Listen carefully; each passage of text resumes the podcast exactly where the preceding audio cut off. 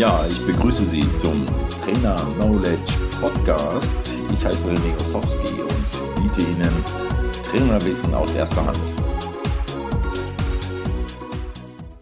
Das Thema lautet, sind Sie ein Nicht-Nicht-Kommunizierer oder nicht? Manche Menschen denken, wenn sie verbal nichts formulieren, gelten sie als Kommunikationsverweigerer. Wenn die kleine Lena, ich sage jetzt gar nichts mehr, Mutti, die Arme verschränkt und die Lippen zusammenpresst, glaubt sie subjektiv, mit Mutti nicht mehr zu kommunizieren oder zumindest will sie, dass Mutti dies so wahrnimmt. Nun, ich denke, jeder Leser wird schon jetzt dazu tendieren, die vermutete Nichtkommunikation von Lena in dieser Situation zu bezweifeln.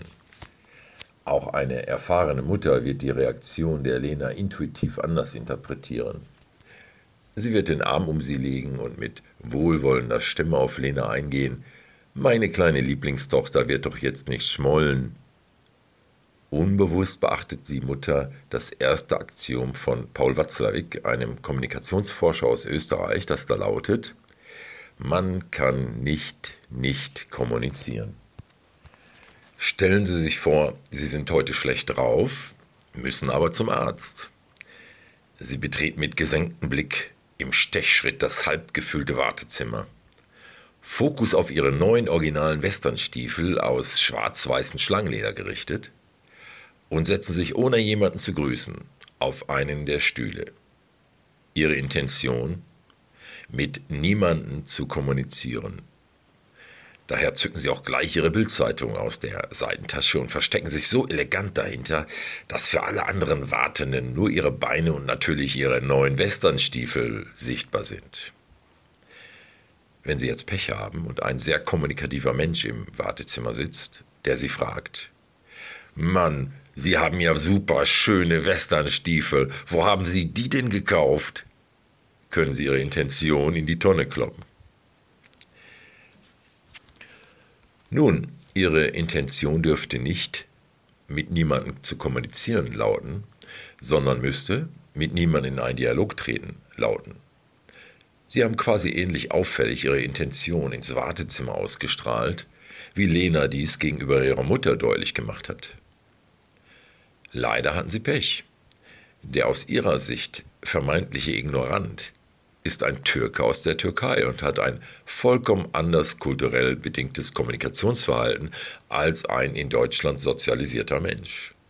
Für Türken aus der Türkei spielt es keine Rolle, ob sie nun die Intention, mit niemandem zu kommunizieren oder mit niemandem in einen Dialog zu treten, mit sich herumtragen. Türken aus der Türkei sind extrem kommunikative Menschen. Ich spreche da aus eigener Erfahrung. Und glauben Sie mir, ich habe teilweise extreme Verrenkung durchgeführt, um mit dem einen oder anderen Türken nicht in den Dialog treten zu müssen. Beispielsweise lag ich mutterseelenallein an einem ewig langen Strand in der Nähe von Antalya und erfreute mich der herrlichen, unüblichen Ruhe. Diese währte auch nicht lange. Eine größere, kinderreiche Familie tobte auf den Strand und schlug ihr Stranddomizil keine 7,50 Meter rechts von mir auf. Das Radio und den elektrischen Strandbuggy hatte man auch dabei. Ich ging dann eine Runde schwimmen. Danach nahm ich mein Handtuch und meinen kleinen Rucksack, rief dem Vater ein freundliches Benchok Jorgonium zu und machte zusätzlich auch noch eine Müdigkeitsgeste und wanderte dann 30 Meter in die andere Richtung, um mich dort niederzulassen. Der Vater lächelte verständnisvoll zurück. Keine zehn Minuten später Nein, die Familie rückte jetzt nicht auf 7,50 Meter Entfernung nach.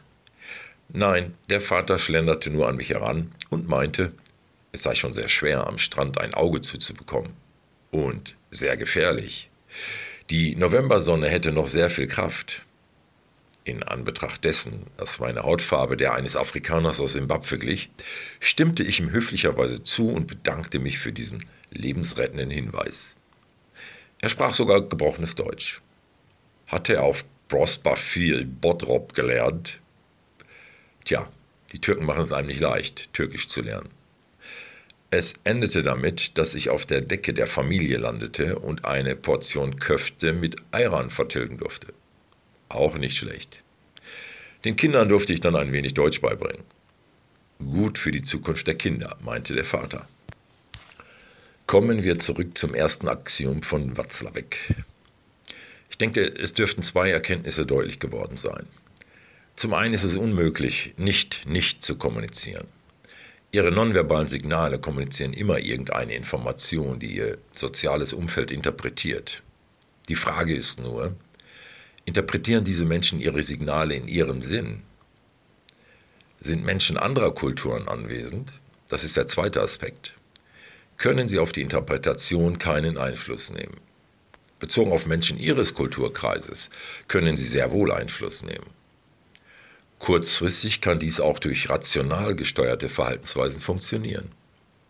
Sie sitzen beispielsweise in der Lobby einer Firma und warten auf Ihr Vorstellungsgespräch. Sie sitzen in einer sehr positiven, adäquaten Sitzhaltung, Sie versprühen Eloquenz, Ihr Handy ist auf lautlos gestellt und jeder, der vorbeikommt, wird freundlich gegrüßt. Könnte er sein, derjenige ist Beisitzer im Vorstellungsgespräch. Einen Tag vorher jedoch, in der Arztpraxis, hat sie der Türke auf ihre Westernstiefel angesprochen. Ihr sozialer Kompetenzpegel befand sich anders als heute auf Normalstellung. Das heißt, ihr Unterbewusstsein steuert spontane Reaktionen im sozialen Umfeld. Sie grummelten unfreundlich, war wohl bei Karstadt im Schlussverkauf, und rückten mehrfach unbequem auf ihrem Stuhl hin und her, ohne die Zeitung zu senken. Zum Glück sind sie heute besser drauf und haben heute Morgen noch vor dem Spiegel ihr bewusstes humanistisches Menschenbild trainiert. Die Empfangsdame betritt die Lobby und ruft: Herr Müller, Herr Mutlu lässt Sie bitten. Kommen Sie, ich führe Sie in sein Büro. Mutlu, Mutlu, komischer Name. Mutlu ist türkisch und bedeutet glücklich. Herr Mutlu war gestern auch beim Arzt Wie bringt man nun sein unterbewusstes Sozialverhalten in Einklang mit dem rationalen Sozialverhalten? Sie sehen oberhalb des Podcast-Symbols so eine kleine Grafik mit einem Eisberg, der im Meer schwimmt. Dieser Eisberg wird häufig verglichen mit dem bewussten und unbewussten Unterbewusstsein. Ja, das war jetzt tautologisch, glaube ich. Also bewusstes Bewusstsein und Unterbewusstsein, so stimmt es, glaube ich. Sie sehen auch, dass die kleinen Männchen im Unterbewusstsein, also unterhalb der Wasserlinie, nach links schwimmen. Die Männchen dagegen oben in der Eisbergspitze, also dem bewussten Bewusstsein, nach rechts schwimmen. Das ist natürlich so nicht korrekt oder sollte so nicht sein. Ihr rationales Bewusstsein sollte mit ihrem Unterbewusstsein im Einklang sein. Das ist häufig nicht der Fall. Viele Menschen sind vom Unterbewusstsein her so programmiert, dass sie in spontanen Situationen Dinge tun, die sie häufig rational sogar selbst verurteilen. Nämlich dann, wenn man im Nachhinein ein schlechtes Gewissen bekommt über irgendeine Aussage, über irgendeine Tätigkeit, äh, da kann man dann schon mal in die Situation kommen, dass man sich selbst äh, im Prinzip verurteilt.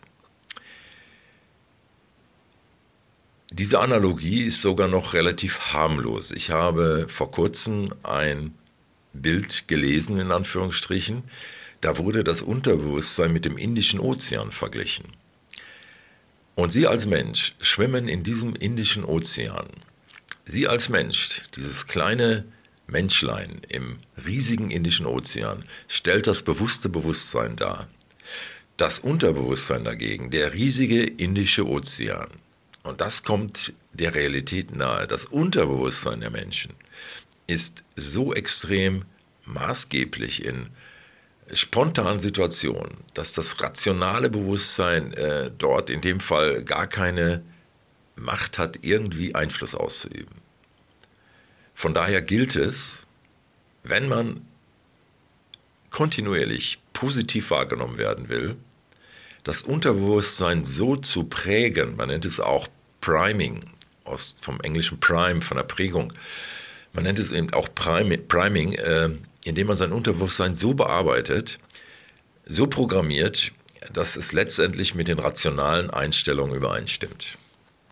Eine Variante des Primings äh, ist es zum Beispiel, sich mit theoretischen Modellen aus der Kommunikation zu beschäftigen, zum Beispiel eben die Axiome von Watzlawick oder das äh, Kommunikationsmodell von Schulz von Thun. Da gibt es quasi eine Analogie, die das ein bisschen deutlich macht. Es gibt diesen alten Spruch oder diese alte Weisheit, sag mir, mit wem du wandelst, dann sag ich dir, wer du bist. Ja?